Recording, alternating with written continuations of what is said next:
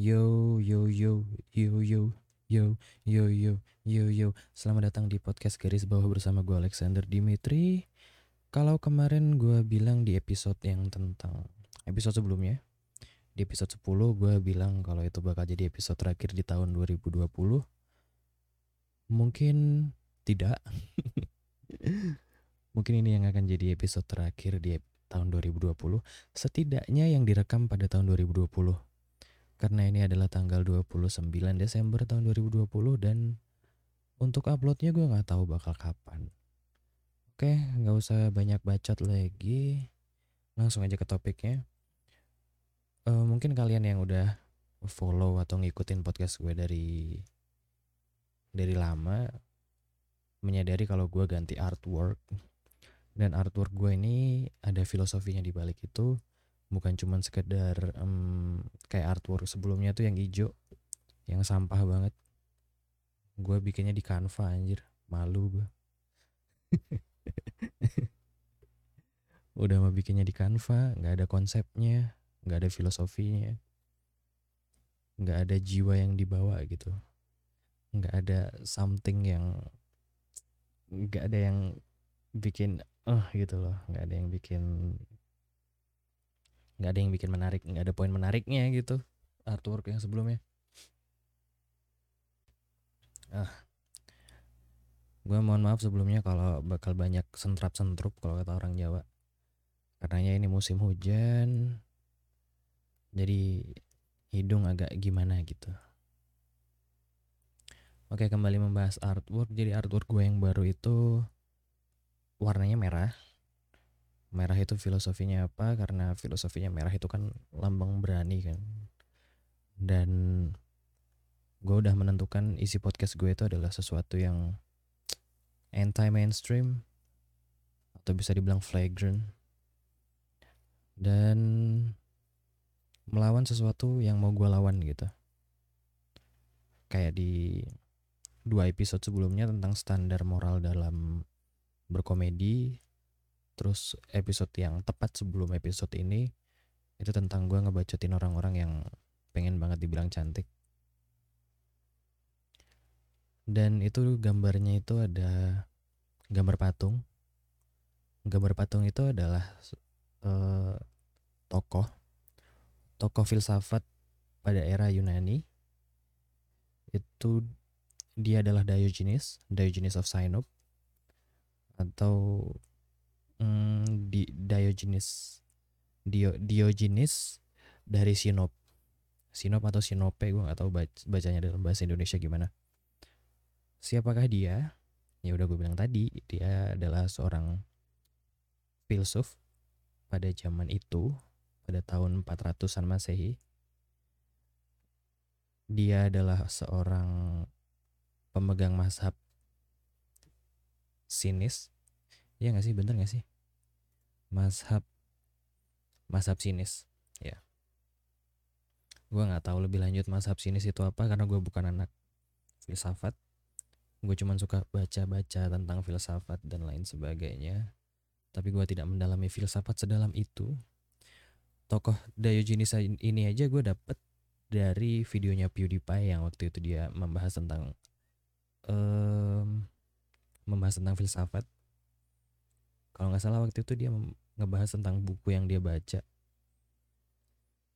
Nah, dan dia mention Diogenes of Sinope yang pada ceritanya dia yang dijelaskan di videonya dia itu um, filosofi yang dibawa sama Diogenes itu kena banget di gue gitu.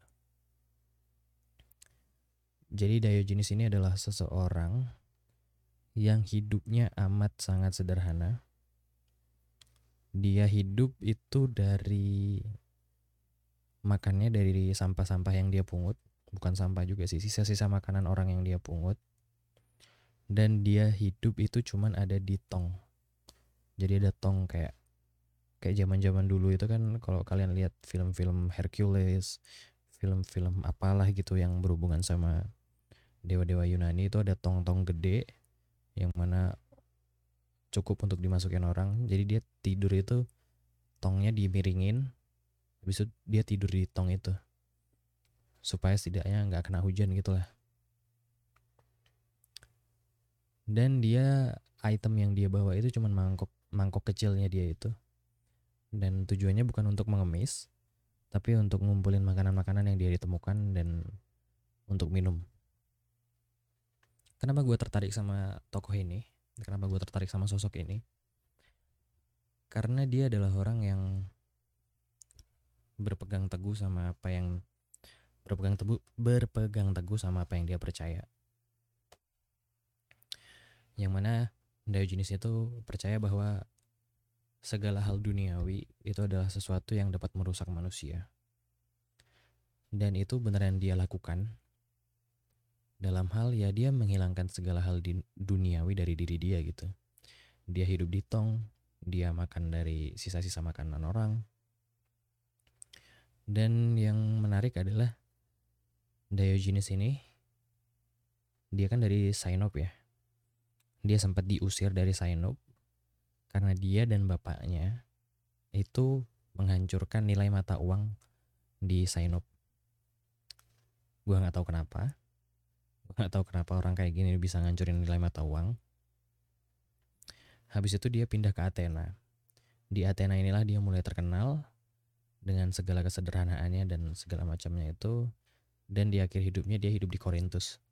Korintus itu gue nggak tahu juga di mana tapi setidaknya di Alkitab ada gitu Korintus oke okay. jadi kalau kita bicara soal mazhab sinis karena si Diogenes ini kan dia terkenal akan mazhab sinis mazhab sinis ya kalian cari sendiri aja jelasinnya juga gue nggak terlalu paham-paham amat mazhab sinis ini dimulai oleh seorang filsuf juga yang namanya Antithenes Antitenes ini um, ternyata walaupun mazhabnya sama dengan Diogenes dan bahkan dia yang memulai mazhab sinis ini ternyata dalam perkara mazhab sinis dalam dunia mazhab sinis Diogenes adalah orang yang lebih terkenal daripada Antitenes kenapa? Karena Diogenes ini emang emang ngelakuin apa yang dia bilang sedangkan Antitenes itu apa yang dia lakukan itu kontradiktif sama apa yang dia bilang gitu. Jadi Diogenes sempat bilang, sempat ngatain si Antitenes kalau dia itu apa ya? trompet yang bunyi buat dirinya sendiri gitu. Apa maksudnya? Ya itu kan ucapan-ucapan para para filsuf gitu. Siapa yang bisa memahaminya secara real gitu? Siapa yang bisa paham ucapan filsuf itu kan kalau ngomong itu kan apalagi tokoh-tokoh filsafat Yunani kuno gitu kan. Yunani kuno nggak kuno nggak sih ini? Ya anggap aja lah. Pokoknya filsuf-filsuf gitu kita kadang suka nggak paham gitu gimana cara mengartikannya apa yang dia bilang jadi kita kadang mengartikan ucapan-ucapan para filsuf itu dengan seharafiah mungkin bagi seharafiah mungkin yang dapat diterima oleh kepala kita aja. Kalau yang gue tangkap dari trompet yang berbunyi untuk dirinya sendiri ini, dia ngatain kalau ya yang seharusnya yang lo bilang itu lo lakuin gitu.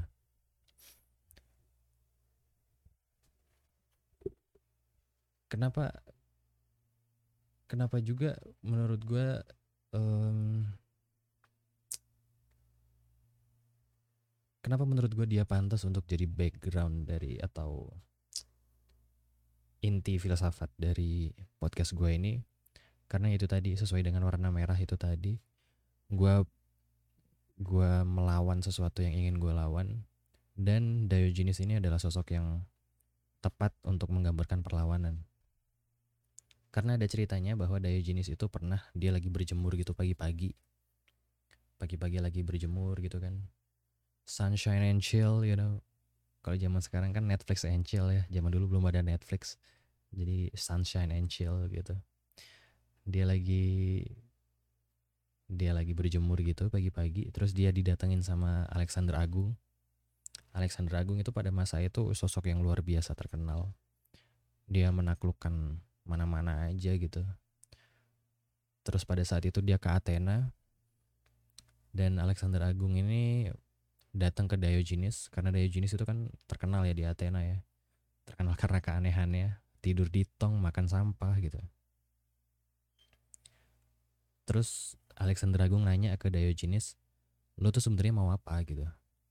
Karena aneh aja gitu. Soalnya dia waras gitu bukan yang gila. Jadi ditanyain gitu lo sebenarnya mau apa? Diogenesnya jawab gua mau lo minggir soalnya matahari kehalangan. Brengsek gak nih orang tapi masuk akal juga dia waktu itu cuma mau berjemur. Alexander Agung datang juga ngapain? gitu. Maksudnya seorang raja yang terkenal keagungannya datengin orang yang makan sampah. Alexander Agung yang kurang kerjaan itu juga kenapa gue suka sama dia sih. Dia konsisten dengan um, apa yang ingin apa yang ingin dia sampaikan. Dia uh, beda sama Aristoteles atau mungkin Socrates ya. Aristoteles Socrates itu uh, ide-ide filsafat mereka itu tertuang jelas dengan karya seni mereka atau quotes-quotes gitulah tapi berbeda dengan Diogenes, Diogenes ini terkenal dan dikenang hingga saat ini karena gaya hidupnya, karena apa yang dia lakukan. Jadi ini yang membuat dia unik dari uh, tokoh-tokoh filsafat lainnya, yang mana tokoh filsafat lainnya itu dikenal dengan apa yang keluar dari mulut mereka, tapi Diogenes ini terkenal dengan apa yang dilakukan oleh badannya. Jadi jadi Diogenes ini kayak bilang ah, tai lo semua ngomong doang. Dan dia yang ngelakuin gitu. Daripada banyak ngomong mending dilakuin sekalian. Jadi kalau lo percaya akan sesuatu ya lakukan apa yang lo percaya gitu. Mau orang ngomongin lo gila lo sinting gitu ketika lo percaya sama hal itu just do it aja toh juga kita bisa mencontoh dari, dari Diogenes ini Bahkan hal tergila sekalipun tercatat dalam sejarah sebagai sesuatu yang menakjubkan. Diogenes ini bisa dibilang kalau hidup di zaman sekarang ya, ini orang gila men. Ini orang udah diangkut dinas sosial. Masukin rumah sakit jiwa mana gitu. Dan di masa itu mungkin juga dia banyak orang yang nganggap dia gila ya. Karena pada zaman itu kan Yunani udah secara apa itu namanya? Secara aduh ayo cari katanya Dimitri cari cari kata yang tepat cari kata yang tepat ayo. Secara peradaban ya. Kapan terakhir kali? Palas Dimitri oke jadi secara peradaban itu Yunani kan maju jadi pemikiran masyarakatnya udah maju jadi orang-orang seperti Diogenes ini gue yakin dianggap gila tapi kegilaan inilah yang dia lakukan secara konsisten kegilaan ini dia lakukan secara konsisten karena dia yakin itu nggak gila. Iya sih, tapi orang orang gila mana yang tahu dia gila ya? Tapi intinya adalah dia punya konsistensi di mana dia merasa kalau hmm, gue nggak mau ngejar duniawi gitu. Kalau kita lihat ke zaman sekarang, banyak orang yang bilang saya tidak mau mengejar duniawi, tidak mau mengejar duniawi. Tidak, saya tidak peduli duniawi, saya mau mengejar akhirat saja. Mobilnya Alphard. Banyak zaman sekarang seperti itu bilangnya anti duniawi anti duniawi bikin buku dijual aduh. Di mana gitu di mana?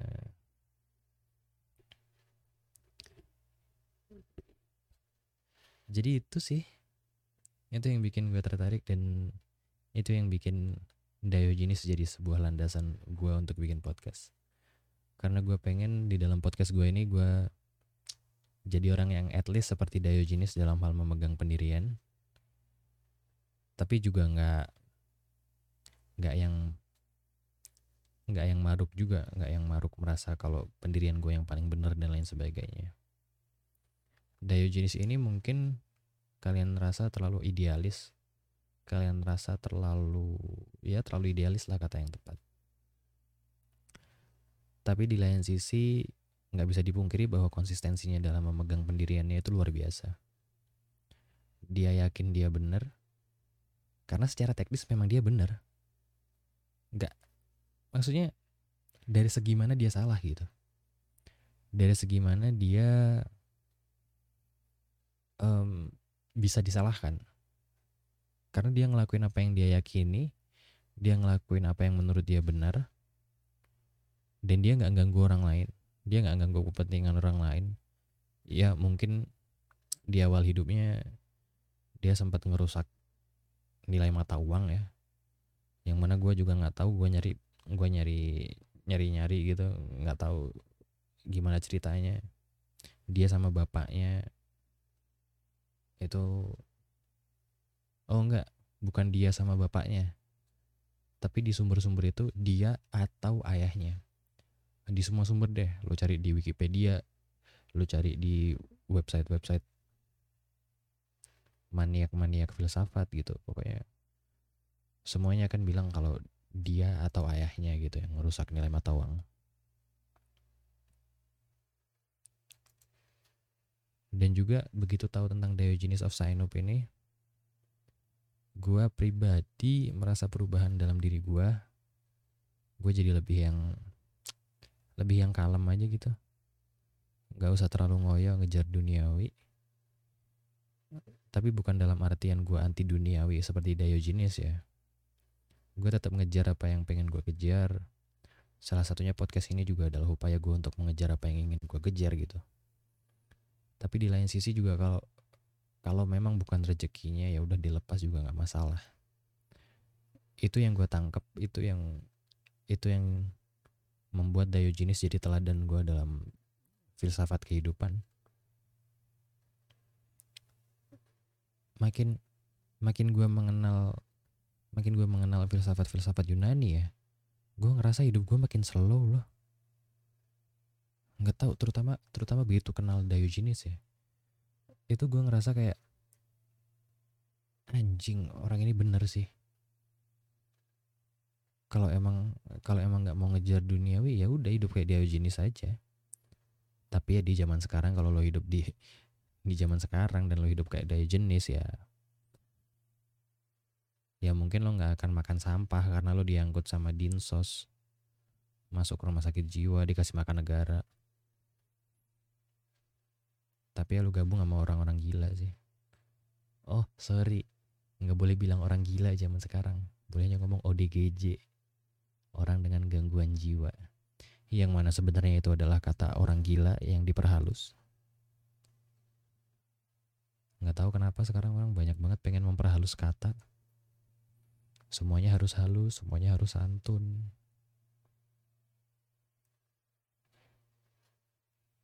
Padahal ya nggak perlu semuanya kayak gitu kayaknya ya.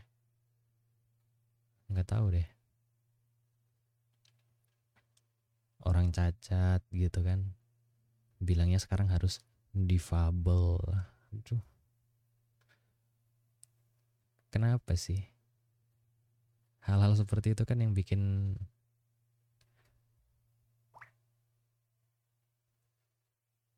hal-hal seperti itu kan yang malah bikin apa ya orang jadi nggak bisa memandang konteks orang nggak bisa memandang tentang konteks dan intensi di balik sebuah perkataan atau pernyataan sekarang kalau lo sekarang kalau lo bilang orang yang jiwanya terganggu itu orang gila tapi tanpa intensi menjatuhkan ya sebenarnya nggak masalah aja kan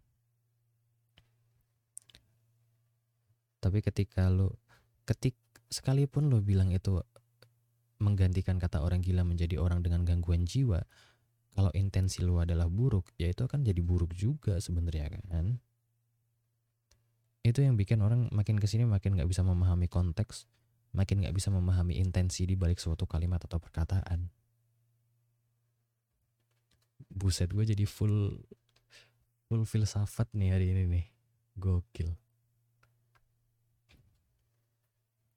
kedekatan gue dengan filsafat juga hmm, diprakarsai atau salah satu faktornya adalah waktu gue kuliah mata kuliah agama mata kuliah agama itu gue diajar oleh dosen. Dosen yang juga seorang pastor atau romo dalam dunia Katolik. Romo Effendi. Shout out Romo Effendi. Beliau juga ahli di bidang filsafat. Tapi gue nggak tahu dia filsuf atau bukan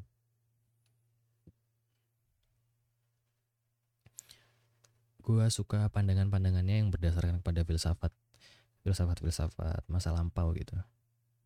Dan juga apa yang dia bilang itu gue rasa make sense jadi gue jadi tertarik untuk mengulik tentang filsafat. Dan kebetulan pada waktu yang sama idola internet gue PewDiePie juga lagi membahas tentang filsafat. Jadi dua hal itu memacu memacu semangat filsafat gue lah. Kayak gimana ya? Sekarang itu gue menanggulangi masalah udah nggak yang gerusak-gerusuh lagi gitu. Jadi kayak gue nyaring apa yang mau masuk ke kepala gue sebelum hal itu masuk ke kepala gue gitu. Misalnya gue dikatain orang gue pikir dulu nih ini orang signifikan atau enggak hidupnya buat hidup gue gitu. Kalau misalnya temen cuman temen modal kenal doang terus dia ngatain gue mah ya nggak penting nggak usah dipikirin. Langsung gue buang gitu.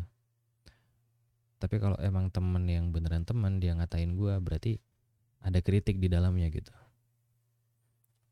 Misalnya temen tongkrongan banget gitu kan tiba-tiba dia bilang ah podcast lu jelek nih pasti gue langsung mikir di balik celaannya yang cuman sekedar bilang podcast gue jelek ini pasti emang beneran ada sesuatu yang bikin podcast gue emang jelek gitu. Jadi gue memasuk jadi gue masukin itu ke kepala gue untuk gue pikirin gitu. Beda dengan orang yang nggak orang yang cuman modal kenal itu tadi. Kalau dia bilang podcast gue jelek oh ya udah thank you get the fuck up get the fuck off gitu gue nggak perlu pendapat lu juga. Kalau orang teman yang cuma modal kenal muji gue juga langsung gue buang sih.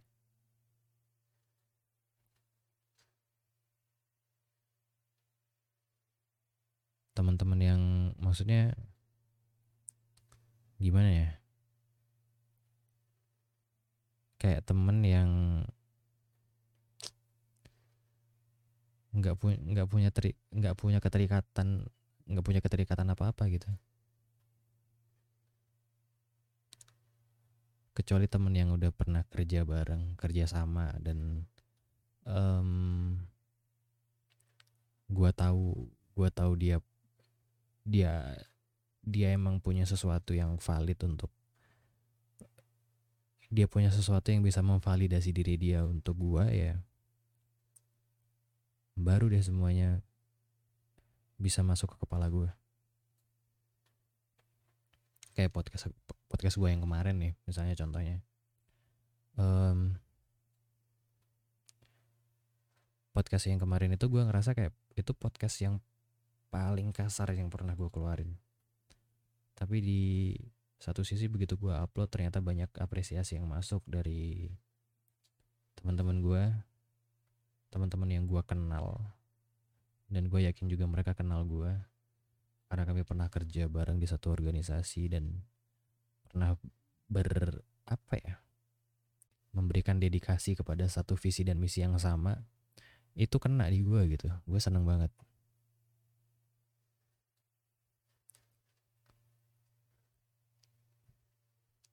Jadi gitu sih. Gue juga kalau misalnya misalnya ada kesempatan apa gitu lepas dulu gue kesel banget bisa kayak marah-marah sendiri. Kayak waktu itu gue pernah pernah lolos untuk pertukaran pelajar ke Jepang. Tapi gue gagal karena gue lupa balas email. Itu gue rasanya marah banget gue rasanya marah banget. Hari itu rasanya gue kayak pengen nonjok orang aja. Semua orang semua orang yang pengen ribut daripada ribut sama musuhnya mending ribut sama gue hari itu. Di kepala gue waktu itu gitu sih. Kayak daripada lu berantem sama orang lain mending lu berantem sama gue hari ini deh. Mumpung gue lagi pengen berantem nih sama orang. Pengen mukul orang gue dan sekarang contohnya kalau gue kalau gue lagi kena masalah ya ya udah lepas aja gitu. Kalau bisa diselesaikan ya selesaiin kalau nggak bisa diselesaikan ya ya udah biar di situ aja. Nyelesainya dicicil anjir. Toh juga masalah kalau nyelesainya dicicil kan nggak ada debt kolektor yang nagih kan. Santai aja. Tapi apakah itu apakah itu nggak ada efek buruknya? Tentu ada. Gue jadi orang yang uh, procrastinator sekarang. Gue suka menunda segala hal. Termasuk podcast.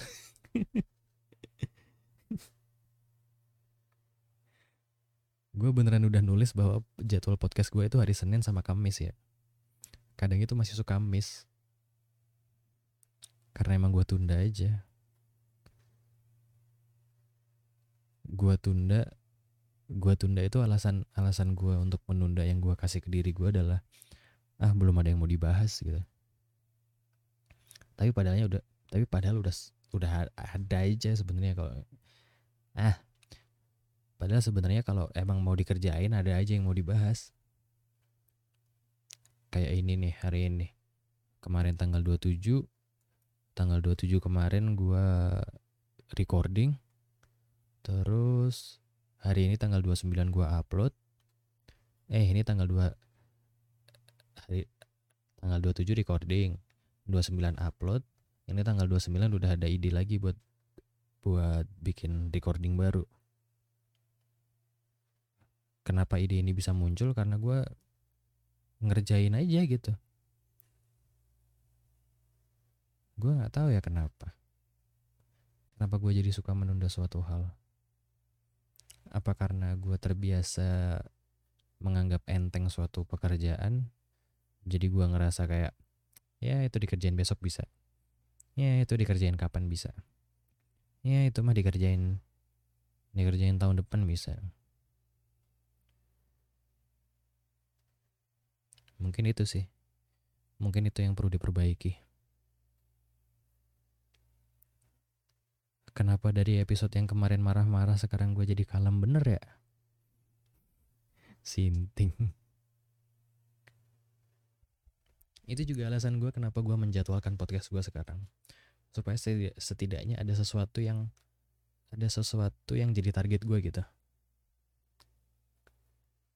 Jadi misalnya gue mentargetkan podcast gue seminggu dua kali ya setidaknya seminggu itu ada dua kali podcast walaupun jadwalnya kadang lepas kadang episode yang seharusnya diupload Senin gue upload hari Rabu. Kadang episode yang diupload hari Kamis gue upload hari Jumat. Ya karena kalau itu aja udah dijadwal ya bayangin jadwal yang nggak ada. Bisa jadi podcast saya kembali seperti kembali seperti kemarin.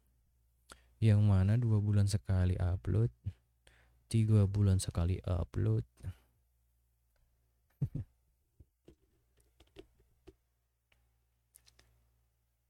Dan gue berasa bersyukur juga gitu gue ngejadwalin podcast men.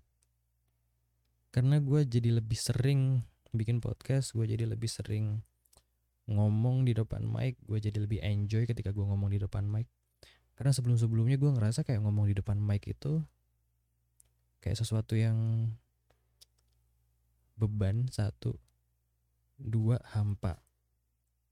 Kenapa beban? Karena gue ngerasa ada kewajiban gue untuk ngefilter apa yang keluar dari mulut gue gitu. Itu adalah beban satu. Beban dua. Beban, du beban dua adalah gue karena kurang jam terbang gue jadi agak susah untuk mengatur apa yang gue ngomong mau gue omongin.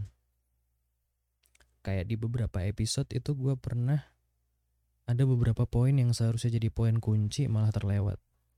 Karena emang gue nggak pernah bikin skrip oh, buat bikin podcast ini. Dan sekarang dan sekarang gue bisa ingat semua poin-poin yang mau gue jelasin gue ingat dan tereksekusi dengan baik. Semakin ke sini makin tereksekusi dengan baik. Duh, dari tadi gue duduk nggak pernah PW anjing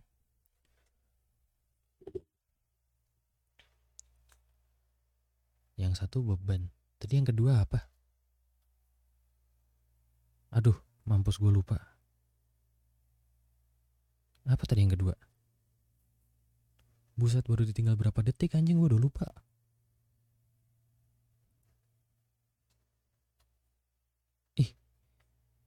Tadi apa yang kedua? Heh. Hampa ah hampa buset. Gara-gara kata-katanya susah tuh hampa. Jadi nggak inget gue.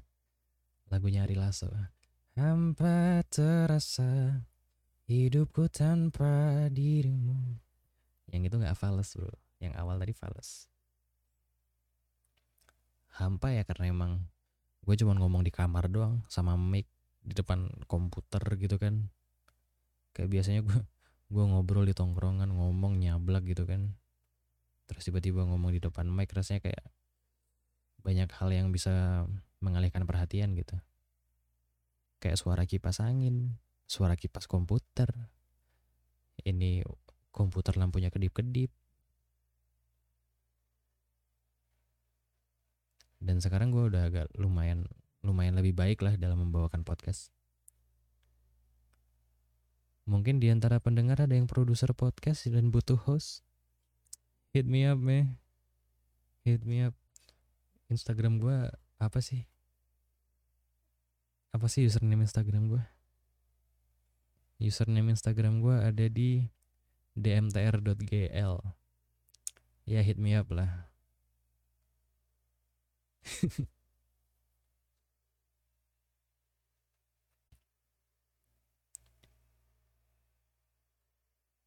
Terus apa ya? Udah deh itu aja.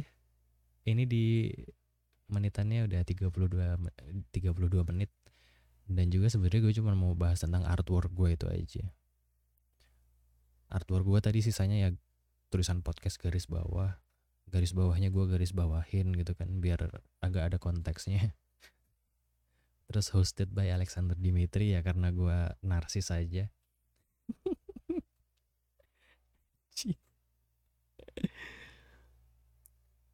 Ya gitu episode kali ini udah udah 32 menit 33 menit nih jalan 33 menit. Jadi jangan lupa di follow podcast saya. Ya syukur-syukur didengerin syukur-syukur di play ya terima kasih lah.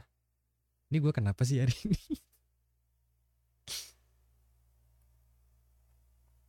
Tapi itu sekian podcast garis bawah episode 11 kali ini. Jangan lupa didengerin terus podcast garis bawah update setiap Senin sampai setiap Senin dan Kamis. Atau mungkin Senin atau Kamis. ya pokoknya jadwal gue Senin sama Kamis gitulah. Mungkin mundur-mundur agak 2-3 hari semingguan. Lalalala. Oke terima kasih udah mendengarkan. See you next episode. Bye-bye.